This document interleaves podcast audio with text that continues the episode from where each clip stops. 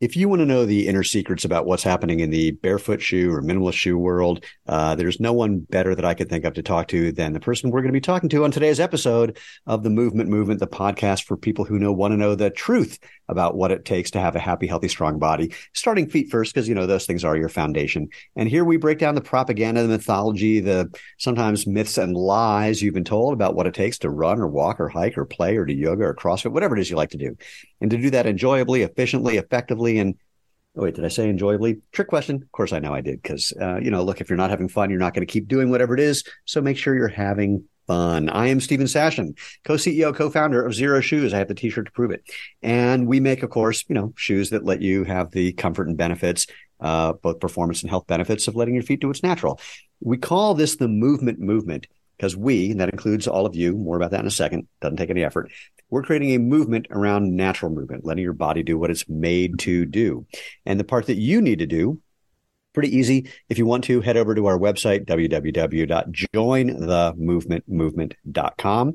There's nothing you need to do to join. There's no secret handshake. There's no money involved. That's just where you'll find all the previous episodes, the ways you can engage with us on social media, uh, and where you, all those different places where you can, you know, leave a review or a thumbs up or give us five stars or hit the bell icon on YouTube. You know the drill. If you want to be part of the tribe, just subscribe.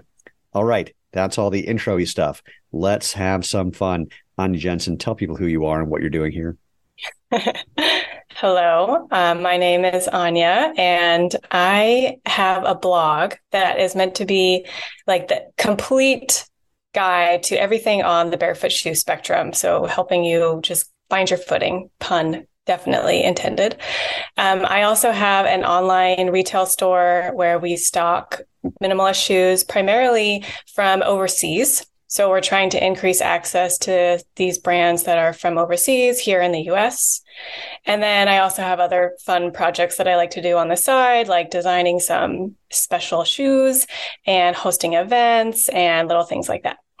First of all, thank you. Secondly, for people who are watching this, um, I know you're asking the same question that I asked Anya when we got on the call, which is either A, do you have the world's largest, tallest door in the world, or have you suddenly become the smallest woman in the world? Uh, and neither of those, it turns out, were true. Yep, I'm just sitting on the floor. This so I don't have a proper office. I work from home and my big my computer is in my bedroom. This is my bathroom and I'm sitting on the ground because it's the only place where I have like a remotely neutral background. So rather than have you stare at my bed or my dresser, I figure you can stare at the handle. Well, the other thing, uh, there are people who have created, you know, these AI generated backdrops that they're using, you know, which of course makes your hair look all weird when you move your head at all. But nonetheless, you know, some of those with proper lighting could look pretty wacky. You could be on the Enterprise or in, you know, I don't know where else you would want to be. So, um, so let's go to the very beginning. Actually, no, I want to go to the very end. How long have you been doing this now? I started at the end of 2018, so it's been five years.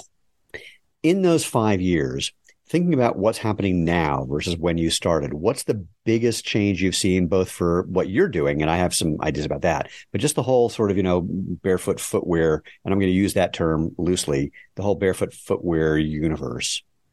Oh man, things have changed so much. And I started my blog at the end of 2018, but I've been exploring minimalist shoes for longer than that. And the reason why I started my work was because at the time, it was there was like it was this dearth of information online and the stuff that i could find was not very good for a lot of it. So there were very few sources to go to to find information about natural footwear just really unknown or kind of fringe. And uh, also the options were really limited for lifestyle. So if you wanted to be able to wear natural footwear for going to work or out in the snow and things like that. There just weren't options. So the reason why I started my blog was because I wanted to, for myself, really, because I was searching for myself, I wanted to figure out what I could find. And I did all this online research. You know, it's like compromise options that weren't necessarily marketed as barefoot shoes, but they fit into the category. And then fast forward to today, it is just a completely different world. Like you can wear minimalist shoes that have a wide toe box and a flat sole for almost everything in so many sizes and color. I mean, it's like it's a totally different world. And sometimes people say things like, Oh, I followed you for years and it's so great to see what you're doing now. You know, you've got all these models in your shop. And I'm like, you realize that these didn't even exist when I started. Like basically everything that we sell in our retail store didn't exist five years ago. So I feel like I grew up kind of in this world. Like we all kind of grew up together. you know, these yeah. brands that I have been following for so long I sort of became interested in them when they were so much smaller. Like Xero, you had a, you've been around since early days, so you already had a pretty good footing in the industry when I became aware of you. In fact, you were one of the only options in 2018, 2017. But even still, the growth of your company has changed so much in five years. So it's been really rewarding to see how much the industry has changed. Are you noticing anything um, different about the both the types of people that are interested in what we're doing? I don't mean we. I mean you know we, the collective we, um, and and I'm trying to think of how to ask this. Um, I'm going to have to do it as a statement, and you're going to have to figure out what the question is. So I've noticed a dramatic change in the types of people that are coming to us, and frankly, just the behavior of people in general mm-hmm. around mm-hmm. both who are into what we're doing and the critics uh, of what we're doing and everyone in between. Um, but I'm I'm dying to hear your perspective because you know seeing it from the brand side is different than seeing it from your side. Yeah. So when I first was looking at barefoot shoes, I noticed that they were primarily sports, athletic, like kind of running focused after the Born to Run book, which sparked a really uh, in- a lot of interest in natural running. And I came into it saying, you are missing a huge opportunity. All of these people who are interested in producing barefoot shoes to market to everyday people because you only have one pair of running shoes, but we have all these other types of shoes in our closet where we actually spend more time in them. And and also it just makes more intuitive sense to walk before you run. You know there were there's a lot more stress on your feet when you're running in minimalist shoes. So if we can't get everybody immediately into barefoot running shoes why aren't we targeting walking shoes and lifestyle shoes and so that for me is uh the biggest change in the types of people who are interested in it is it felt exclusive to me when I first started. I was trying to find right. I was trying to find myself in it. So rather since I couldn't, I just created that space for people like right. me. People who and, and I, I was also struggling quite a bit with my feet. I was an injured person. I was a, a non-active person at the time and how can I use these tools and these this footwear to sort of complement where I was at because I was not going to go run a marathon in five fingers. Uh, by so, the way, um, this this is a bit of a tangent, but you said you know doing it for people like me. I heard the most NPR thing I've ever heard on NPR the other day. It was it was a woman who said, "Look, I'm you know I'm just a half black, half Chinese bi woman, just trying to create my business for people like me." I think it's just you and your sister. Um, well, it turned out, for at least in my case, that there were a lot of people who wanted yes. this and that it was not as niche as I thought. No, no. In fact, this is the the biggest thing that I think we're all still trying to overcome, and I don't know. I, I don't know what it's going to take for it to happen, but people still think this is really, really nichey in in a number of ways. Some people think that it's just about running still. Some people mm. think that we just make sandals still, even mm-hmm. though that's been not true for 10 years. Um, and, and the, I'm trying to think if there was one other part to it, but I mean, there's a, a, a big deal industry analyst company that just came out with a whole thing about barefoot shoes. And they said the entire industry is only going to be generating $650 million in sales by 2026, which is absurd. But the way we're thinking of it is like we're not a quote barefoot shoe company. We're a company that does natural comfort, performance, and health by basing what we do on natural principles. Mm-hmm. And that applies to people who know nothing about barefoot running. They're not, you know, whatever it is. But, you know, you also brought up the whole idea of walking first, which is a really interesting one. It was an argument that I had with our team, our development team, where they said, you know, we need to make a walking shoe. I went, every shoe we make is a walking shoe. Yeah. What you're talking about, I mean, walking shoes is a category, but mm-hmm. what everybody in that category thinks they need is a lot of even more padding than in a running shoe, even more motion control than in a running shoe, even more arch support than in a typical running shoe. It's like that's uh, you can't you can't just say this is a walking shoe because it won't be any different than anything else that we already have. And of course, the yeah. flip side, you know, our quote casual shoes. There's a, a, a um, I don't know, I'm not, I don't know if I'm allowed to mention it, so I won't mention his name. Very, very, very, very, very, very good NBA basketball player. That's redundant, I know, but some people don't know what the NBA is, so I figured I'd say it redundantly. So we gave him one of our. Actually, we didn't give it to him. He bought one of our casual shoes. He wears it for everything other than playing. When he mm-hmm. warms up, when he's in the gym, when, I mean, for everything. And this is what we can't get people to understand outside of the industry that no, no, no, you, you're, you're still locked on to 28, 2009, early 2010, when it was all just a bunch of crazy runners in a pair of five fingers or mm-hmm. in our sandals. Whole different world now. And they don't get that. Yeah, it is a whole different world. And I, I really have always tried to just speak to the people who wanted to hear. So I don't, I kind of run in different circles than Like I'm not really in butting up against these people who are trying to define our movement but aren't a part of it. um, yeah. From inside, what I see is that many, many people are just looking for comfort right. and they are looking for shoes that fit them because right. so many people are like, I can't find shoes. And then they find my blog and they're like, oh my gosh, I didn't even know shoes, shoes like this existed. And right. they're not necessarily, oh, I want uh, to be able to pronate and uh, in my shoes. You know, they're not thinking about these technical terms. They're not thinking about medical stuff or even really longevity. They just want to be comfortable and they're thinking more like, or maybe it's immediate, like I have a foot problem now Right. And I, I just can't find anything I can wear that's comfortable. And, uh, and so I, people just come to me, you know, like uh, they're, they're just there waiting because the shoe industry is so messed up and shoes are so problematic for so many right. people. Well, um, it, it's an interesting point that, um, well, boy, there were a couple that you made, and I had two thoughts that popped in my head and one of them fell out. So let me see if I can let me see if I can start on the second one and come back to the first. Um, I'm curious what you have. I want to ask this. Um, one of the things that I bump into is a bunch of mythology. Let me just say again, I have to start with a statement before I can get to the question because I haven't thought through questions in advance. Um, so, you know, there's a bunch of mythology that has grown up around this. Things like the magic cadence, in the number of steps per minute is has to be 180 steps per minute. No matter who you are, no matter how fast you're running, whatever it is, it's just 180 is the magic number. Not true. Or you know, there's various things like that. But some of the things that are going on in terms, I mean, uh, I know what it was. Comfort is the number one thing people are always looking for when it comes to footwear.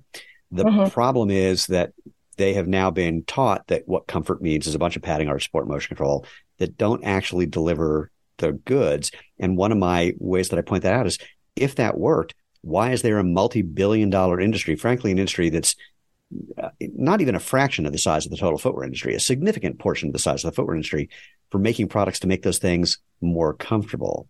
Mm-hmm. Orthotics, insoles, you know, gel, I mean, whatever it is, all these different things. Why is Dr. Scholl's in business if you guys, you big shoe companies are so smart about making things that are comfortable for people? Clearly, you know, that's a problem. But it's also, I think, in the search for comfort and fit, the other thing you brought up, I'm seeing um, things that I refer to as mythological in that regard as well. And before I tell you what I see about that, I'm curious what you see about how people are trying to, in the internet age in particular, find things that are comfortable and will fit that either may or not may or may not be a smart path to take to answer that question for themselves. Do you know where I'm going? Actually, no. okay, here I'll, I'll give you one. I'll, I'll, I'll give you one it's become a bit of a meme in a way that the way to tell if a shoe is going to fit is by taking out the insole and stepping on it. Oh, yeah. Which yeah, that is, is an interesting one. Um, because for one, lots of shoes don't have insoles, and a lot of shoes use the same insole for different sizes of shoes. So then it's then you're asked, and I have some questions about that because if one insole fits into multiple sizes, then it's not reliably indicating how your well, foot is fitting inside them. Well, there's another point the the insole has to fit inside the shoe. So depending on the design of the shoe, it's it is by definition more narrow and a different shape than the shoe. And since fit is a three dimensional thing, it's about the volume yeah. of the foot, the volume of the shoe, the materials, the construction. It's just not telling you what you think, what people think it is. And yet it's such an easy heuristic, it's such an easy thing to imagine is giving you the information you want that it spread like wildfire and could yeah. not be less valuable. no, I, I've always um, resisted reducing it down to that. I, I understand why people like to have these easy tools, but and people do always want me to give them easy answers to like okay does right. this is this going to fit my foot type is this going to do this for me and i feel like my my mo has been to let's let me give you as much practical information as i can and i can you know sh- answer some of these specific questions for you let's like make information available but at the end of the day fit is highly personal like you said it's three it's it's preference and it also is a 3d phenomenon. You know, you're not just length and width. You've got the way that the shoe attaches to the the upper attaches to the outsole, and whether it's laced, and whether all these different things, whether it's a boot or a low top, is all going to affect how it fits. So you really kind of have to try it to find out, and that width charts are really problematic. Useless. And people, um, I think the average person doesn't know how to use a size chart correctly. Oh, no, wait, I'm going to interrupt and tell you something even worse. And I'm not trying to be a douche when I say this, but people always ask me, why don't you just give me, especially for length, they want you just tell me the inside length of the shoe.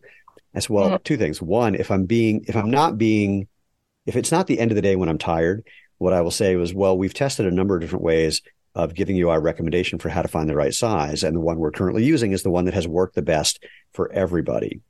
But what I say if I'm less politically correct and if I'm exhausted, I go, you would not be, you would be amazed at the number of people who don't know how to use a goddamn ruler.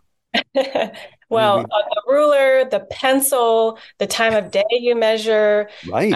like how you measure whether you trace or whether you we call it the wall method where you don't yeah. put tracing but you put your foot up against the wall all and and even just doing the same thing multiple times you can get different measurements.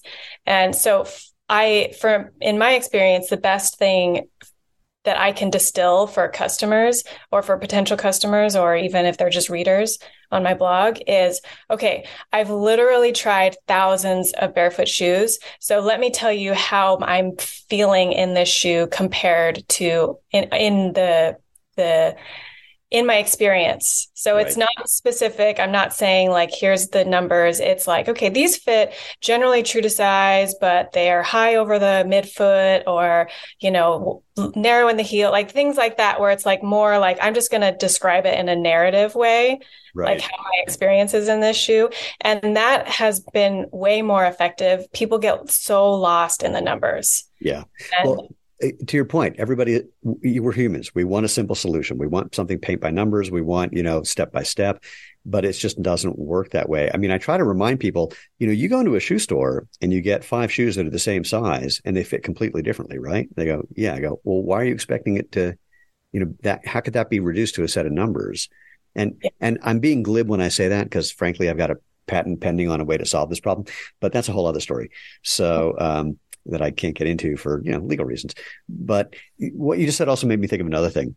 Um, when I th- when and again I have to start with a statement. Unfortunately, when I think of the number of things that I now know with 14 years in this business, um, it, it's kind of shocking, frankly. And there's certain things that uh, that I, I know from being inside the footwear world that normal human beings don't know um, some of which I can communicate and they understand. Many of many of them are just again too complicated. What are some of the things that you're aware of now or know now that a you never imagined in a million years would be part of you know filling up space in your brain? And yeah. if you have anywhere you go, yeah, I just don't know how to communicate this. I'm, I'd love to hear it. There's a lot of things, and it's it's funny because when I first started blogging, I was way more final in my assessments of things. You know, like I would try something and I'm like, okay, this shoe is like this. Right. And then now I'm five years in and also have a shoe store. So I have a lot of, and so I'm also weighing, I'm pulling from my customers' experiences too. And I just can't, I, I'm not, I can't uh, put the period on the end of statements as easily as I used to because I realize how open ended things are. So one thing is that often it's not uncommon for a shoe to fit differently in the small size of the spectrum than in the large size of the spectrum. So something might be uh, more true to size in my size, but then my husband, I wear a 37 or a 7, women's 7, and my husband wears a men's 13 or a 47, EU 47. So now we both try them because sometimes he has a totally different experience. Like it doesn't scale proportionally. Right. And so they fit slimmer in his size and they're mm-hmm. quite wide in my size. So I've seen some of that where there's some some manufacturing inconsistencies. And I don't know if that's because brands don't want it to look so wide in that no. I, I, I, can actually I can answer that one for you because it's a statistical thing. Statistically, as for men, I'll speak for men in particular. As men's foot sizes increase in length, they don't increase in width proportionally. So mm-hmm. they increase more in length than they do in width. Statistically, of course, everything's on a bell curve or some kind of curve, not necessarily a perfect bell curve, of course. But in, in a similar vein, the reason most shoe companies don't make half sizes over 12, they go from 12 to 13 to 14 to 15, and usually they stop at 13, is because, uh, again, it's a statistical thing. The difference in, in a half size is r- little less than four millimeters. So if your foot is already really large, if you're a size 13, the difference between a 13 and a 14 is, is percentage wise very small. Mm-hmm. So there was just no, and also the number of people who are buying the 14, 15, et cetera, is so small that to do this half sizes makes no sense for most brands. But part of it is just the stats of it. Similarly, like just the whole, there are people who often say to me, why don't you just do things and, and call them narrow versus wide instead of men versus women? They go, well, because it's not that simple. Because again, statistically, women's feet have a different shape than men's feet. And where people don't like to go, because it sounds racist, but it's not, is uh, European feet, statistically, different shape than American feet. Asian feet, statistically different feet than European. And uh, I mean, you can literally there there are some the larger companies who have completely different shapes of their shoes for Asia, for Africa, for South America, for Europe, for America, yeah. which from my perspective is really cool. It's also a logistical nightmare that I hope I never have to be the one thinking about. Um, if it ever, if we get to be that big, that'd be really great. By that point, I will not be the one making those decisions. but, um, but p- again, you know, we're all a little myopic. And so, uh, so there's that. So some of this is literally just based on stats, but there's another weird one. The sample size when people are developing shoes, you're lucky. Women's size seven is a sample size. Men's size nine is a sample size. It used to be because those were the median size for men and women. They're not anymore. Yeah. um, but they still use nine and seven because when they are doing the grading, for how to change the design, going smaller from a women's seven, going bigger from a women's seven, and again, smaller and bigger from a nine. Because that was the middle, you could do it that way. It doesn't work that way anymore.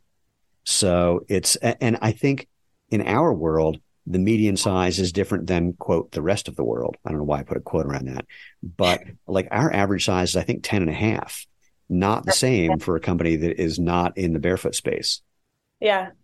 That that is true, but and also I, we have noticed that the European companies that we work with they often stop at a 46, mm-hmm. and Americans do they we we have a lot more people it seems just anecdotally from our experience who are into 47 and 48 and they just don't have customers who who are buying shoes in that size in Central Europe. So how that that alone, I mean, we've we've come up against that, and women's feet in the U.S. tend to be bigger too. It seems like, or maybe it's barefoot shoe buyers.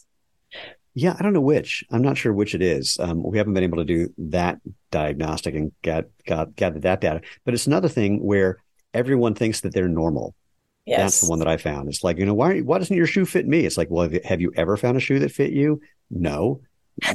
Well, we're doing that's the best we can. That's another thing that I've had to, when I first started, it was easy for me to sort of pass judgment on how other brands did things because I, like, oh you need you guys need to expand your size range or you know you need to do this and like that. Then you can serve more people or you should have a wide option.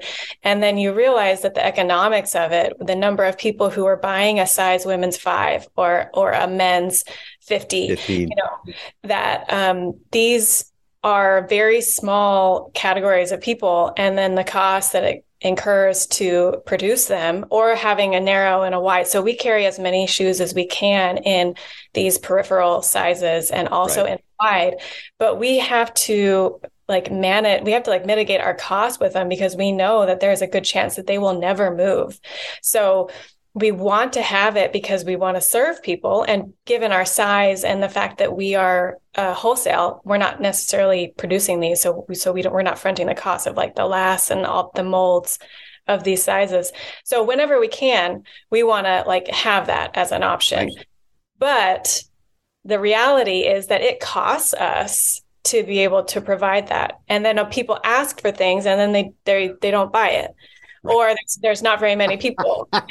yeah, no, no. You know what's so what's so funny is you're you, we say the exact same thing, um, and we we had to do the math. I mean, it it took us till so we've been in business just shy of 14 years. Our 14th anniversary is coming up in a few weeks, and I don't know when this is airing, but you know, anyway, end of November ish, and um, we finally got tools in place within the last year to be able to analyze what our sales are for every style, every size, every color. And I'm like you. I want to be able to give everybody what they want. Mm-hmm. But we ordered X number of pairs of women's five, men's 15, and we still have them. Mm-hmm. And then we get someone saying, but why don't you make a 16? It's like, because there's four of you guys. so, and, and again, it costs money to make them. It costs money to store them. It costs money to sit on them. It costs, you know, so yes. it's, um, so, you know, so that's again, one of those things that I imagine you never in a million years thought you would have to learn, understand, and deal mm-hmm. with is just that level of inventory management um, and all these things about the reality of the footwear biz that now I imagine keep you up at night sometimes. Another thing that is really interesting to me is that the way that shoes get produced, especially if they're produced in a factory, and, and brands don't just live at the factory where their shoes are produced. Right. So sometimes they come and there's some like details that get lost along the way. And so then the final product comes and you're like, that's a little different than what we talked about. and there's aspects of it that might not even be known to the brand owner.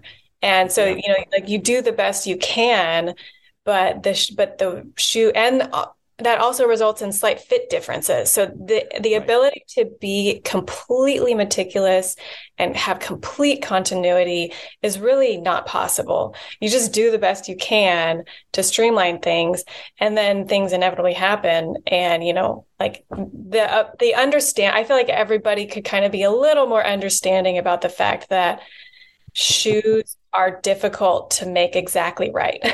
well, um, they the idea that they could be is a fairy tale um, because that's just not how human minds work. We wish they were. I mean, it's the thing that I say often. It's like, um, so human beings are involved and human beings don't do things perfectly every time. And in fact, like, let's say we have a men's nine and a half in one particular color that got weird and somebody asked for another one. If I haven't sold, another men's nine and a half in that particular color right away, there's a high probability that the next shoe was made by the same guy who messed up the first shoe. and um, and yeah, uh, you know, when I explain things like that, people sometimes say, "You're just being defensive." It's like, no, I'm trying to explain how this industry works. This is a crazy town. Or if we have some issue, and uh, and I'll say this, and this is going to sound totally defensive, um, and it, I'm okay with it if it does. People will give, people will not care, or they will just write it off if they buy a shoe from a multi-billion dollar company that has some manufacturing defect. But if we have it, they a assume that everything we've ever done is problematic and that we're just trying to rip them off. And it's like, but I can just show you the same this problem you're showing on our shoe. It happens to these big companies too. Here's the videos. Here's the pictures. They go, eh, it's not the same. No, no, no, it's exactly the same. So you know, it's it, so back to the you know, wish they could understand or hope they could understand. I, I would love that, but I don't harbor that what I think of as a fantasy now. It's just it's just the way of it. Which actually brings me to another question. And this one I can do as a question.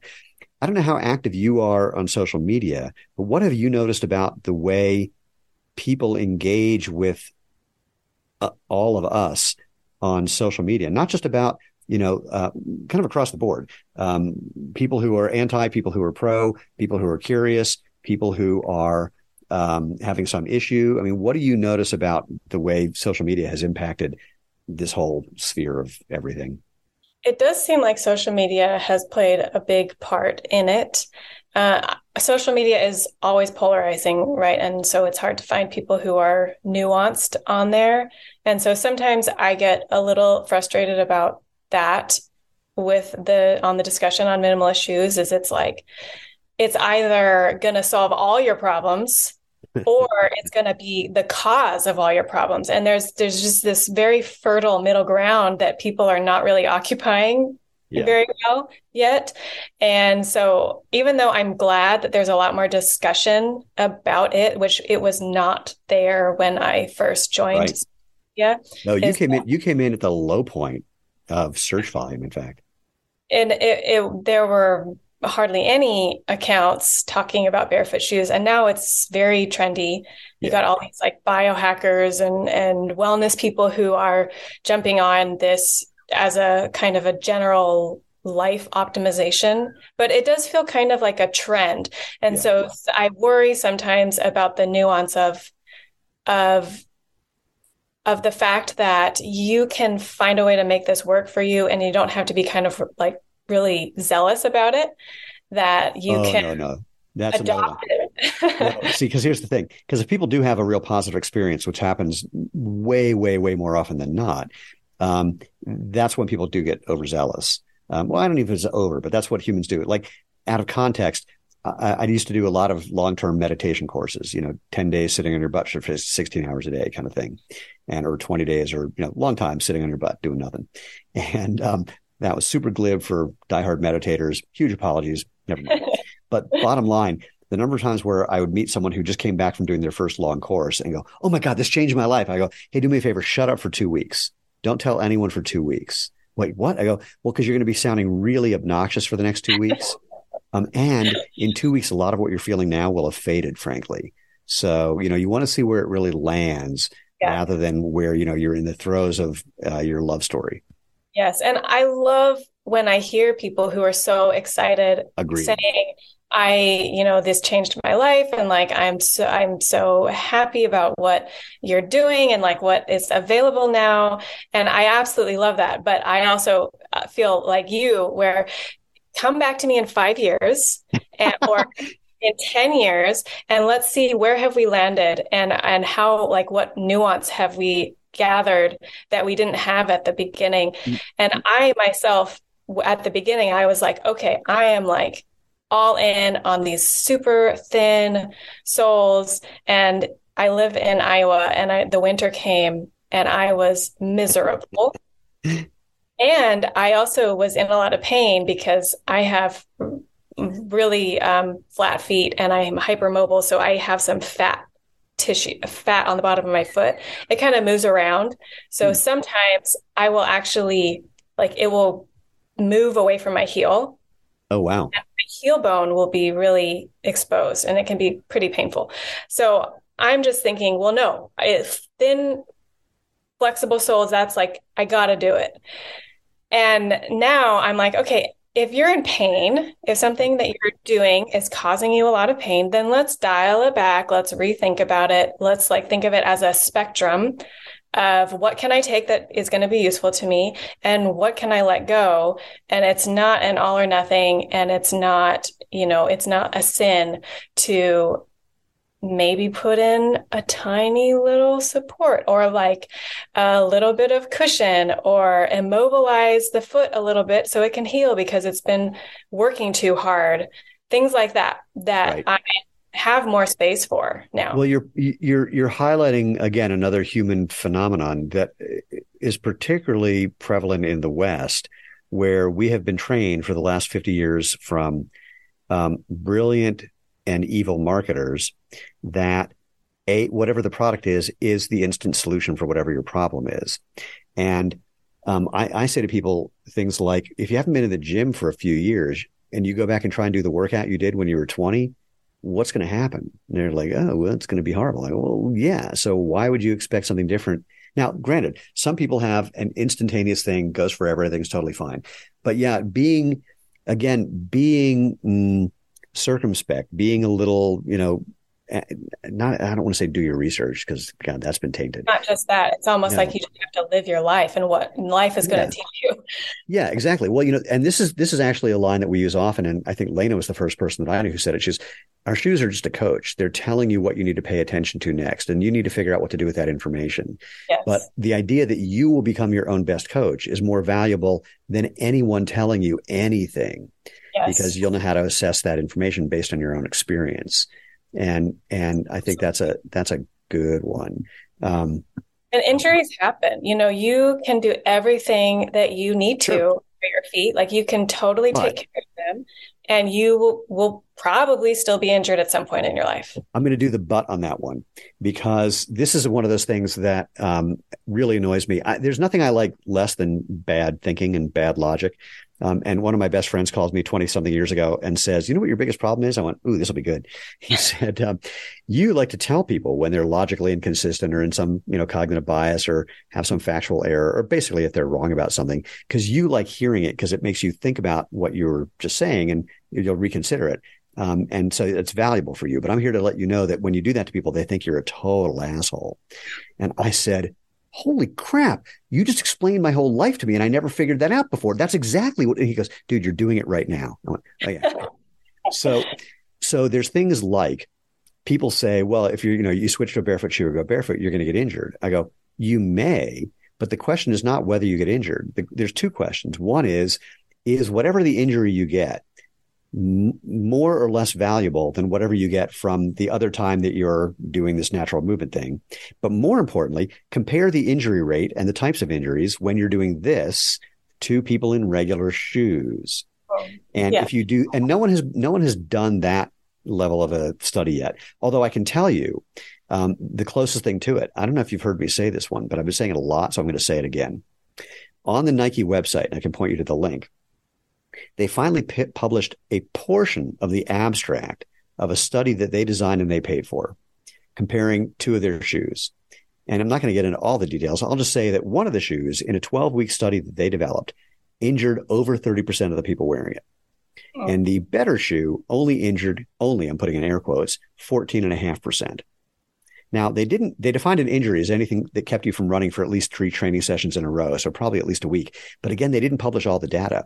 So it could have been that some people got knocked out on day one and never came back. So mm-hmm. that's one of the reasons they didn't publish all the data. But the kicker is this. Um, if and now injury rates don't stay consistent over time. So over time they tend to raise. So that 30% and 14.5% kind of most likely gets to what we've been all saying somewhat anecdotally, but also somewhat backed by research that on average 50% of runners and 80% of marathoners get injured every year. Well, here's the kick. Let's just go back to the 14.5%, 30%. If we injured that percentage of people from the time they got into our shoes over the next 12 weeks, we'd be shut down and I'd be in jail. yeah. So no, clearly absolutely. something's different.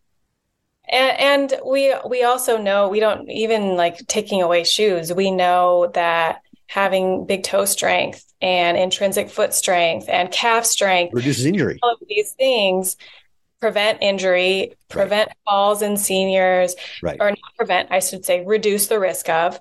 Um, you know that they they help with all kinds of life, right. well, overall well being, function metrics. Yeah. So to me that's enough like i i don't question what i do i just always feel bad when people come to me and say, I tried to do everything right, but now I'm having foot pain. And it's like, well, you know, sometimes foot pain happens. Well, and like it might not be the shoes, like maybe it's other things. Well, I'll, I'll, say two things about that. Um, I responded to someone on social media today who said they switched our shoes and they um, they had plantar fasciitis like flare up, or I don't know if it started or flared up. Um, and I could tell from a couple of the comments something which I didn't say explicitly, um, only because it was too early and I had too many things to do, which was um, that, well, let me back up. When I was in the lab with Dr. Bill Sands, who used to be the head of biomechanics and engineering for the US Olympic Committee, what I saw in his lab is that if you people would come in with every shoe that they wore, and he'd put them on a big treadmill, film them at like 500 frames a second from the side and from the back to look at their gait. And what we saw, what he showed me, is that for m- almost everybody, when they put on a different shoe, their gait changes. Mm-hmm. And here's the kick: as the shoe changes, if it's a shoe with a big thick midsole, as the midsole changes, their gait changes commensurate with that in some way. Here's the kicker: they never noticed. They'd put on different shoes and they didn't notice that their gait had changed. They couldn't feel it. And yeah. so that's thing number one. So thing number two with this person about plantar fasciitis, I could tell from the comments she didn't have plantar fasciitis. She had tight calves. Okay. And plantar fasciitis is perhaps the most common injury among runners and just humans, it seems, uh, humans wearing shoes. But it's also, the, from my experience, the most misdiagnosed. The number of times where I've seen someone who said they had plantar fasciitis and I could tell it was just tight calves and I prove it to them, I go, just massage the crap out of that or let me do it and then see if that's any better after five minutes. And they go, holy crap, that's like 90% better. I'm, you don't have plantar fasciitis. You have tight calves. It's pulling on their plantar fasciitis. Uh, sorry, the plantar fascia, but it's not plantar fasciitis. And so again, there's these subtle things, and this goes, you know, back into the into the the mythology component to it. So it's it's really wild. And eh, you know, there's another thing related to this. If somebody buys a shoe from, I'm going to name a company I already named Nike, so now I'll say Under Armour, and they get it and it feels weird in some way, they're much more likely to go back over to Target and buy something to try to fix it than to get online and complain that it doesn't work and that shoes suck. But in our world, someone, you know, feels like a little something and they're often, not everyone, of course, but the first move for a lot of people, in part because the social media algorithms give you bonus points for, be, you know, complaining and et cetera, sure. et cetera. But it seems that they're much more likely to just say, hey, it doesn't work than um, some other conclusion. Or my favorite thing ever is my left foot feels, you know, I'm wearing your shoe and shoes and my left foot is having a problem. I go, cool. How's your right foot? Like, what? I mean, they literally never even thought of it that way. It's like, I say, how's your right foot? Well, seems okay. It's like, cool. Pay attention to your right foot the next time you go for a walk and see what happens. And invariably they come back and go, huh, my left foot got better somehow. like, Yep, there's a whole bodywork style that's based on that idea. Pay attention to the good side. The bad side will, you know, the quote bad side will figure it out. Interesting. I could use some of that. I got good and bad sides. Everybody does. I mean, look, the the joke, it's part of my origin story. If I wasn't the weird kind of person who after my first barefoot run got a big blister on my left foot, if I wasn't weird enough to think, huh, how come my right foot's fine? This would have never happened. If I had the normal thought of like, hey, I got a blister, this is clearly bullshit none of this would have happened. And and, and I and I must confess something, um, and, and, I hope it doesn't sound like a humble brag. It was really more of a, a comical realization in my brain. You know, the number of people looking for barefoot shoes now, according to Google Trends data, is higher than it's ever been. And I was saying this for a couple months till I went, "Oh, right, um, I've been helping make that happen. well, I, I feel like I played a small part in that too. Absolutely. That's why I brought it up. No, I mean, there's, you know, there's, there are a select number of people who are getting the majority who are really driving that. And you're one of them. It's one of the reasons we're having this conversation and one of the reasons I adore you. So w- one of the many, which brings me to another thing, not really, but it made me have another thought. At what point did you decide to take the blog and say, you know, I think I need to get into the actual selling of shoes biz and Well, wait, hold on. For people who didn't see the look of, how would you describe the look that just washed across your face when I, I have a that? very, I have a very good eye roll. your whole face eye rolled is what you, is what it was. Yeah, that was brilliant. Um. So actually, the truth is, is that I never wanted to sell shoes. I love blogging. I love being able to be more neut- a neutral player and to be able to talk about all the options. Um, so the shop actually runs separately but together, kind of. So it's yeah, yeah. like I treat it as a different thing. And it was my husband, Justin, who really wanted to start the shop. And I resisted for a while. And finally, we had an agreement that as long as I was not going to be taken away from the blog, then I would like throw my name on behind the shop and um, I mean, I'm pretty heavily involved. Like, I choose what we carry. I I help. I do uh, run the marketing and uh, all kinds of stuff. But I am very adamant that the blog is my job, and that way I can write reviews on Xero Shoes and I can do, I can like write about brand new startup companies that have no marketing budget that might not be seen. And I think they're doing great work and I want to give them a, you know, a space. We're never going to carry them, but like I still feel like people need to I know. amplify. Yeah, I want people to know. So, or researching like work boot stuff that um, it's more about finding compromise options that are going to be the best given the limitations of the industry. So, I I love doing that. I love breaking down these barriers and and kind of covering all of it in a wide tent. So that is like where where I live. Yeah. So back to the eye roll. Yeah. um, also, it's it's man, it's so much work to run a shop. Like, uh, I was like just thinking. Of, I was telling my husband all the reasons why. I'm like, okay, well, then we have to get them in every size. You know that, right? And then we have to figure out what, how many of each size, and then we have to figure out what colors. And it's like, where are they all going to go? I'm coming up with all these excuses for why not to. And he just really wanted to give it a try because he had been sort of following along and kind of sensing that there was a space for this in the US. And so we, he, it was in 2020. So it was about two, two years after I started the blog where he uh, gave it a go, built the website, um, I was like, okay, here's what you need to carry because these are the ones that are going to do the best here. and um, and it really grew pretty fast. So it's been three years now, and we started out in our basement, and he had another full-time job and so he would we would come home he'd come home i'd been blogging and you know doing that kind of stuff all day and then we would pack orders process returns, uh, answer customer service emails at like nine o'clock every night after the kids had gone to bed. Then we moved from the garage. The, the, sorry, we moved from the basement into the garage, and then we would be doing it in the garage, and then we moved to a storage unit where we had to like rig up lights and stuff you know, like and bring in like electricity to a generator to print labels and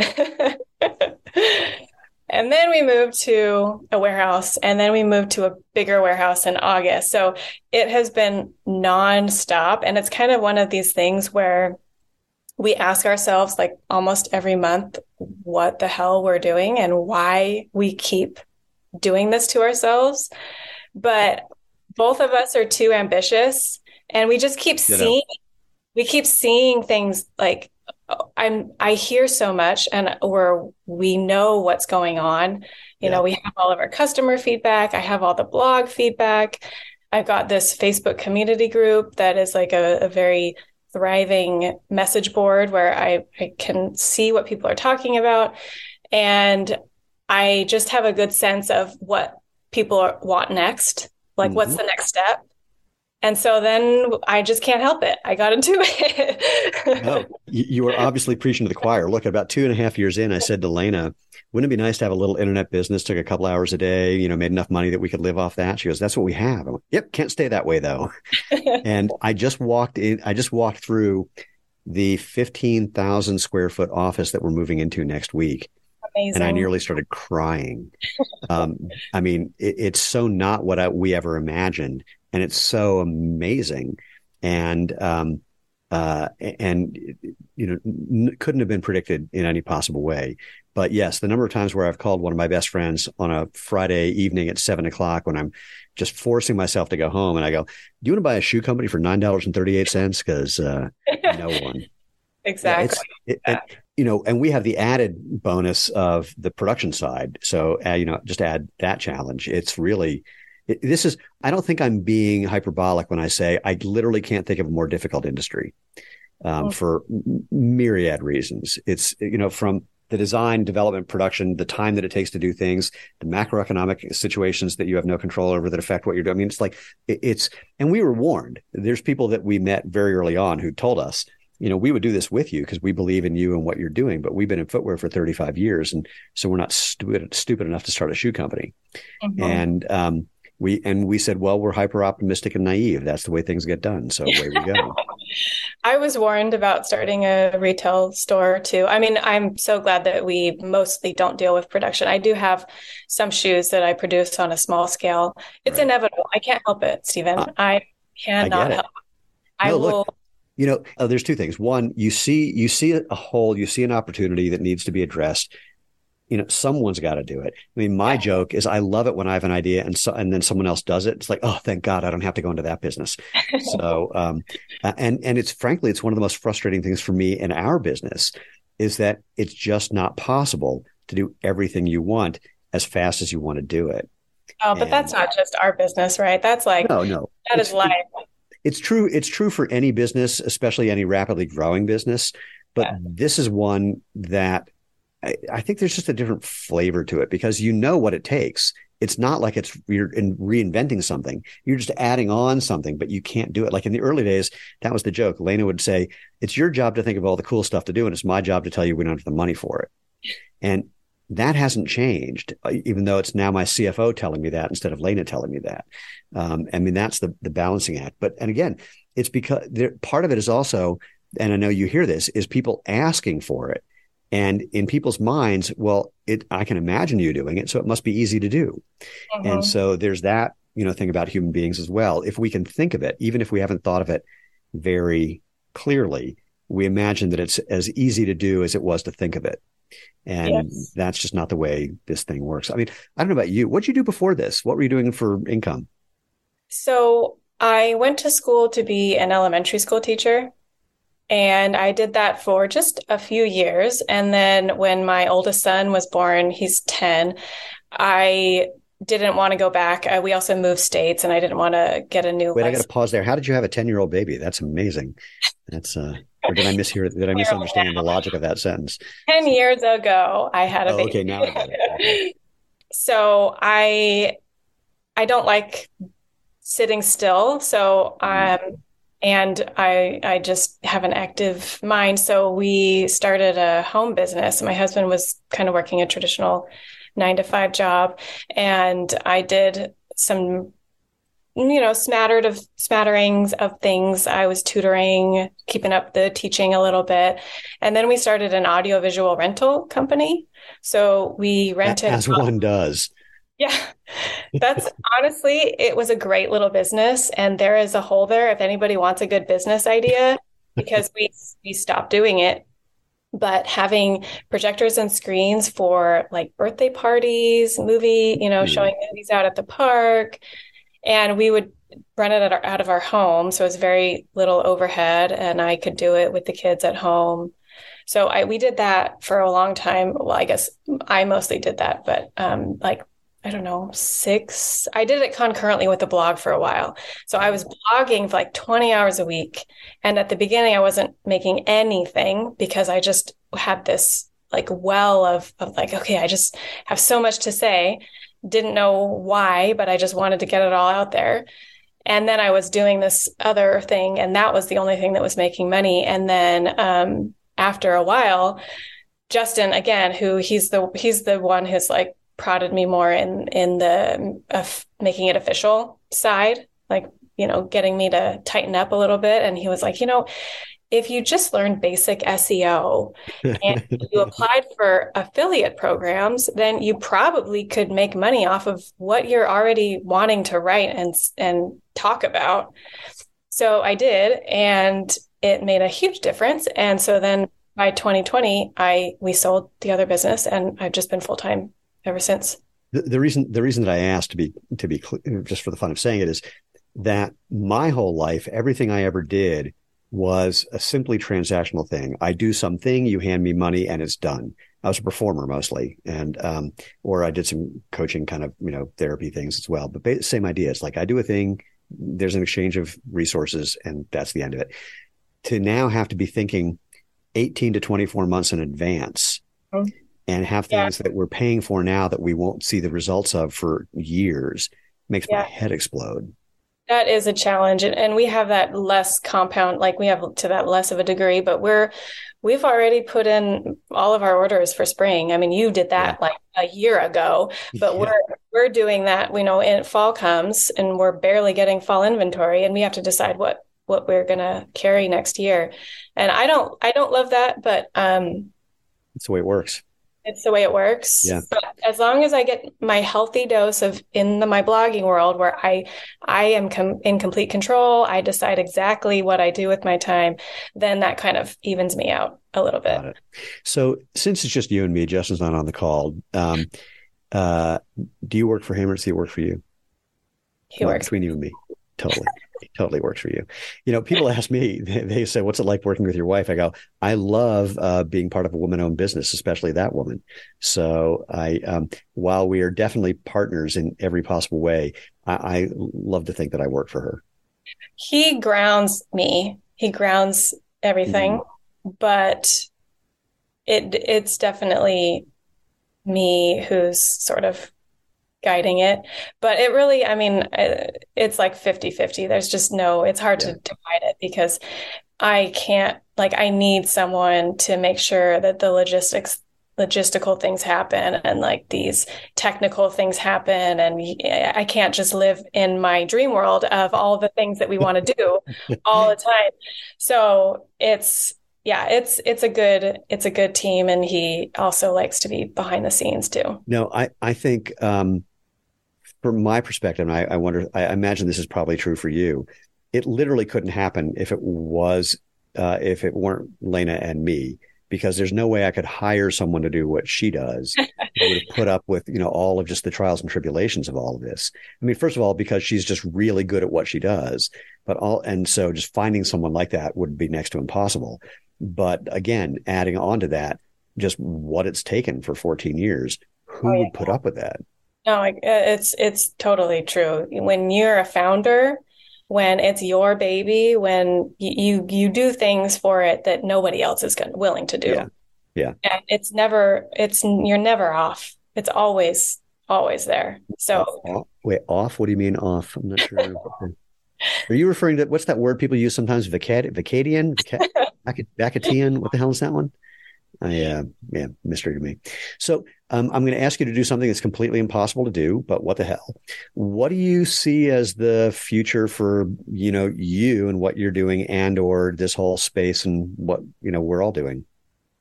Well, I do. foresee, I do see it growing. I see it continuing to grow with more people interested. Uh, I foresee that I will continue to write because that's what I love to do. I will probably write a book one day. Who knows when? But that's I've wanted to write a book since I was a kid. So uh, that's on my bucket list. I'm going to do it. Um, we are. Hold on, this is, wait, hold on. This is going to sound uh, completely crazy, and I'm pulling it out of my butt. But um, this is a conversation that Lena and I had as well. Lena is an award-winning writer, um, and that was her thing. And of course, we've lived part of this story. You've lived part of the story. I don't know if there's any there there for the two of you doing something together, um, whether it's a book or anything else. But I imagine, I mean, knowing both of you as I do, uh, one more than the other, um, my wife being the one I know more, um, I, I, have a sneaking suspicion you'd get a kick out of having that conversation. Sure. You know, I've never met Lena actually. So. Oh my God. We'll have to do something about that. Yeah. But anyway, you were saying. Um, so that's somewhere in there. And I do plan on designing more shoes. I've got I guess now that I've I've made some things happen, it kind of like goes to your head a little bit and you're like, well, now I can just do everything that I want. Like maybe it will take a lot of work, but I'm like if I want to do it, then I'm just going to put it on on there and yeah. I will get to it. um, so I want to design some more shoes, and I we plan on doing more events. Um, so that's an exciting thing. Got to figure out how that's going to work though, because I might need a clone for that. People people ask me what's next for your business. I go, well, I need a clone, an assistant, yeah. a clone of my assistant, and an assistant for my clone. Yeah, I do have an amazing assistant, but she can only put in part time hours, mm-hmm. and I'm like really need her cloned Yeah. Uh, yeah. Because she helps me with keeping track of a lot of moving parts. Here's the problem with cloning. A friend of mine says we're never going to have human cloning because no one's going to ever want to be have this experience. You're walking down the street and you see someone in front of you and you go, "Oh my god, who's the idiot with the fat ass and those white shorts?" And the guy turns around and says, "Oh, it's me." Oh man. So you know we're going to avoid that one. Um, yeah, I think you know you've described the the classic founder's journey, and happily, frankly, happily, we are in a space that does from every indication look like it's growing significantly. And, you know, a point that I was going to bring up earlier, uh, riffing on something you said, is because we're expanding so much beyond what started this, the whole barefoot running idea. Mm-hmm. Um, there are going to be some things that are going to drive that moving forward. And oh, actually, it was really also that doing that whole transition thing, not thinking that it's just an instant solution, which again, annoyingly, it is for some people. I mean, for yeah. a lot of people, frankly, but for some, it's not, is the better way of saying it. There are people who recognize the necessity for paying attention to your body and knowing how to listen to that I hate that term how to pay attention to what's you know feedback you're getting to know how to make the transition in an intelligent way who also have enough clout and credibility and visibility that it could change everything for all of us really fast. And that's a bunch of professional athletes. There's more and more pro athletes who are getting hip to the, the importance of natural movement, of foot strength and ankle strength that you get from letting your feet do its natural. And um, we're seeing more of them want to participate. And many of them are realizing oh yeah, I've got to just walk around in these things for a while first, and then I'm gonna just you know warm up in them, or then I'm right. gonna just do go to the gym, and then I'm gonna like maybe do some of my scrimmages or drills or whatever it is they do until I feel comfortable, and then you know maybe I'll just play five minutes in a game, and then I mean they're really because these guys their livelihood, a significant livelihood, depends on them staying healthy, of course, and right. so you know they want to titrate it, but the other thing is that I mean, we I talked to the agent for a couple athletes recently, and I said the moment one of your guys, you know, like do, does five minutes on the quarter on the field in one of our shoes, uh, we're going to hear about it.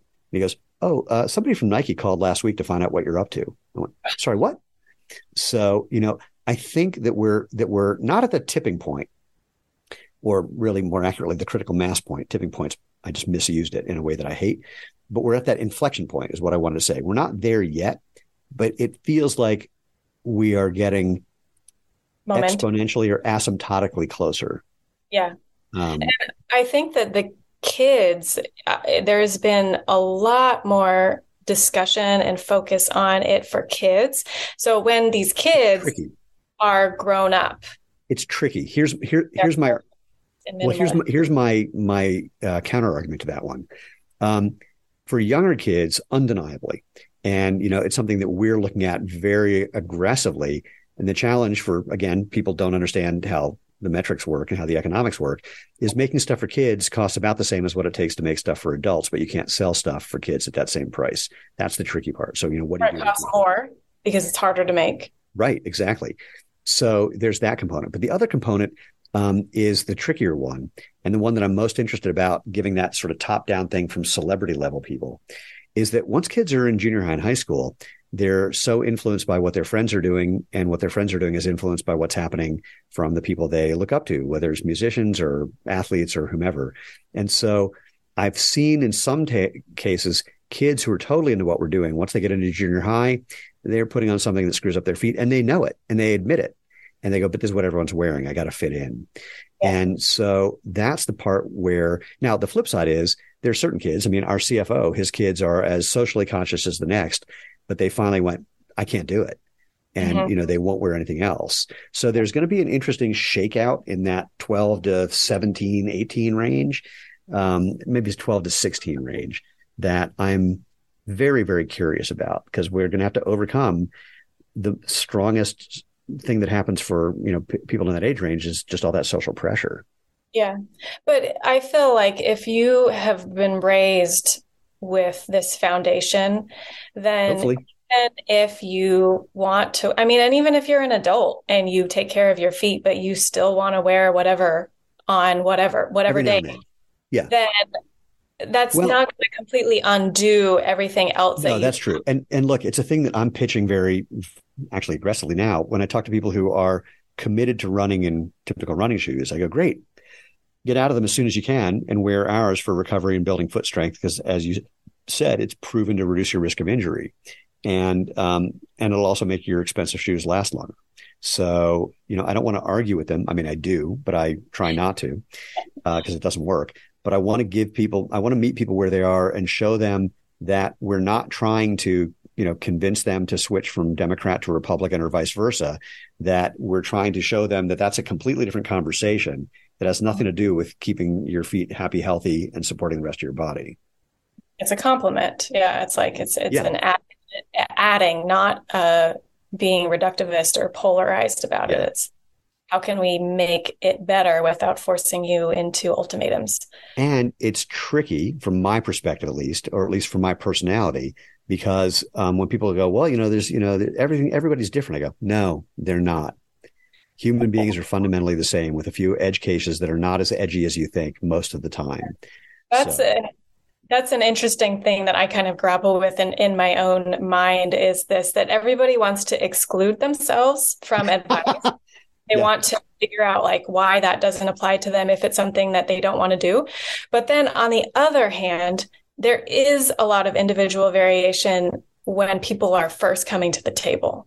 So it's like finding True. that balance of like, True. yes, all have similar biomechanics, but we also are coming to it with different all, all kinds of different life well, histories and, but and... this this is my favorite part of the argument for lack of a better word is when when someone like Benno Nigg, researcher, um, says, well, everyone's got their own preferred movement pattern. It's like, dude, it was influenced by the shoes they were wearing as they developed that movement pattern. It didn't come out of nowhere. So that, you know, that's the, the intriguing part. These differences that people are exper- that have when they come to where we are is because of the thing that we're saying is causing right. the problem. But even then, it's hard for people to wrap their brain around that. Um, yeah. it, it's it's totally fascinating. Uh, or as Lena loves to say, this would be so interesting if it wasn't uh, happening to us. Uh, so you know it's intellectually interesting, but we're in the in the throes of it, where it's tricky. Where someone says, "Well, you know, like you said, they're going to argue for their exceptionalism um, in a negative way," and I go, one of the things I say is, human beings have been doing this since the beginning of human beings. Why do you think you can't? Mm-hmm. Yeah. And then they'll go, oh well, okay. I go, it's just not an instant fix, like you know when you your refrigerator is broken and you get a new refrigerator. Yeah, for in my own personal experience, where I tend to be more of an open book, I tend to like absorb more things, and I'm open to a lot of stuff that I hear. But sometimes it's like if you take that too far, then you're like squirrel, you know, like everybody's trying to tell me what to do. So figuring out that balance of, okay, I'm hearing, I'm listening, I, am not going to be rigid in my thinking. I'm open to this, but also like it does kind of have to work for me. Like I do have to figure out how does this fit into my life? Right. Do I even have any time to spare for this? And I think that the foot health stuff is is a part of that. You know, you see like all Absolutely. these foot exercises to do, or you get, you see like all this advice or how to transition, and there's different ways to transition. And it, at some point, it becomes noise. Yeah. And so, you know, that's where it kind of becomes you, I feel like a person needs to turn inward and say, okay, what am I going to do with all this information? Well, I think I think what you're pointing to is, and you mentioned something before. Um, the people who've been trying to do education about this, they're in my my perception, they're trying to stake a claim, whether they know it or not. It's like, here's my version of what you need to do. And it's going to be different than that person's version. So I can put a name on mine. They have a name on theirs. Here's the differences between those two. Fundamentally, though, there are common factors that are identical in those, you know, two different camps that I just laid out. And if we talk about the common factors part, then it's easier for people to make that, to understand that or make that kind of decision. Like, I'll tell you something. I, I don't know if you've experienced this. So I was at an event called um, the Mountain Land Running Summit, um, put on by some physical therapists in Park City, Utah, and it's lectures by. In this case, they had five or six different lecturers talking about running the cause of running injuries and the cure for running injuries. And for the first time ever, and I've been to going, I've been going to these events for a while, Mountain Land Running Summit, Science of Running Medicine, American College of Sports Medicine. I mean, like I go to these events for the first time ever.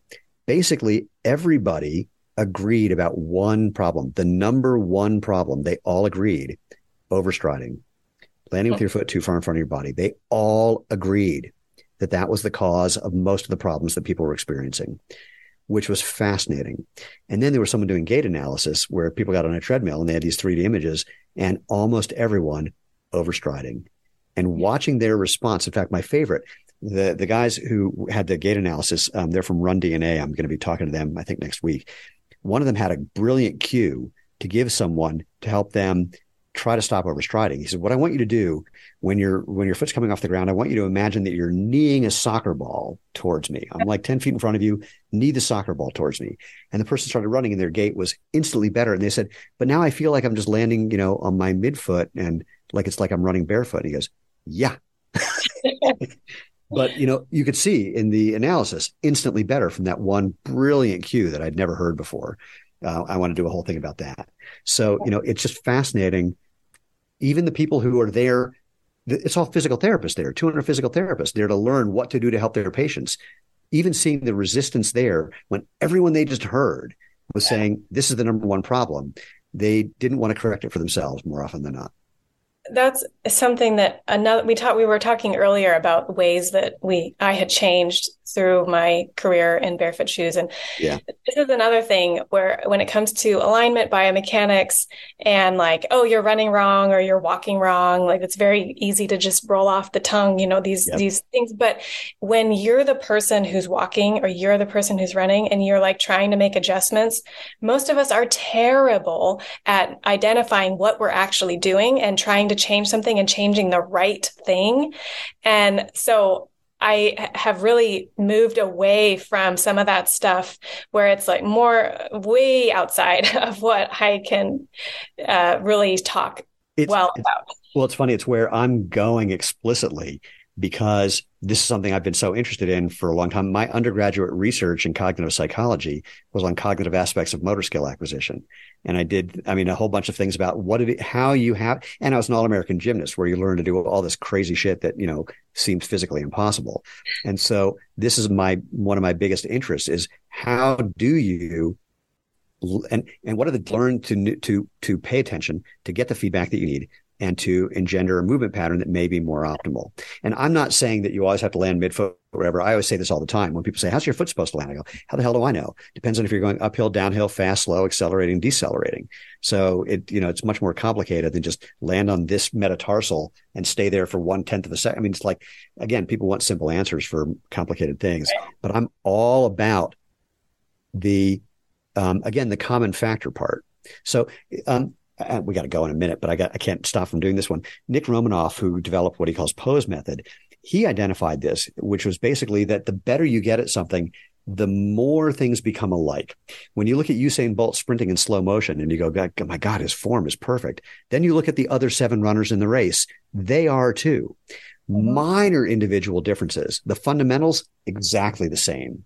And this is the point that I, you know, want to drive home sometimes is yeah, you're going to do some little things different, but the basics have to be the same because we're all human beings with the same anatomy. Little, I mean, you know, anyway, we could we could do this for another couple hours, but I got to get out of here. I got to pee if nothing else. So, um, uh, but I've actually got a meeting. So, um, Anya, this has been, as always, a total, total pleasure. Uh, do me a favor, tell people how they can find you and everything you're doing. Sure. So my blog is anyasreviews.com. And IAS reviews period dot com. Just, you know. Correct. Yep. And um, my shop is anyas-shop.com. We're also on social media, both uh, channels. So at Anya's Reviews for most of the, like all, you know, Facebook, Instagram, YouTube. And yeah, we've got lots of stuff there for you uh, and I encourage people to go. So um, again, thank you, thank you, thank you. And for everybody else, I hope that was fun getting behind the scenes of what's going on in the minds of people in the industry in different ways. Um, uh, and if not, you know, let hey, let me know. I'm game. In fact, uh, let me know anything. If you have requests, if you have feedback, if any, if you know anyone who could be on the show, and especially someone who might think that either Anya or I, but in most cases, in my situation, me, um, have a case of uh, cranial rectal reorientation syndrome um, let me know. Just drop me an email, move, M-O-V-E at jointhemovementmovement.com. And again, go to jointhemovementmovement.com to find all the previous episodes, ways you can find us on social, where to leave a review and a thumbs up and a like and a, all the things you know how to do to spread the word to help more people live life feet first. And until then, uh, in fact, just go out, have fun and live life feet first.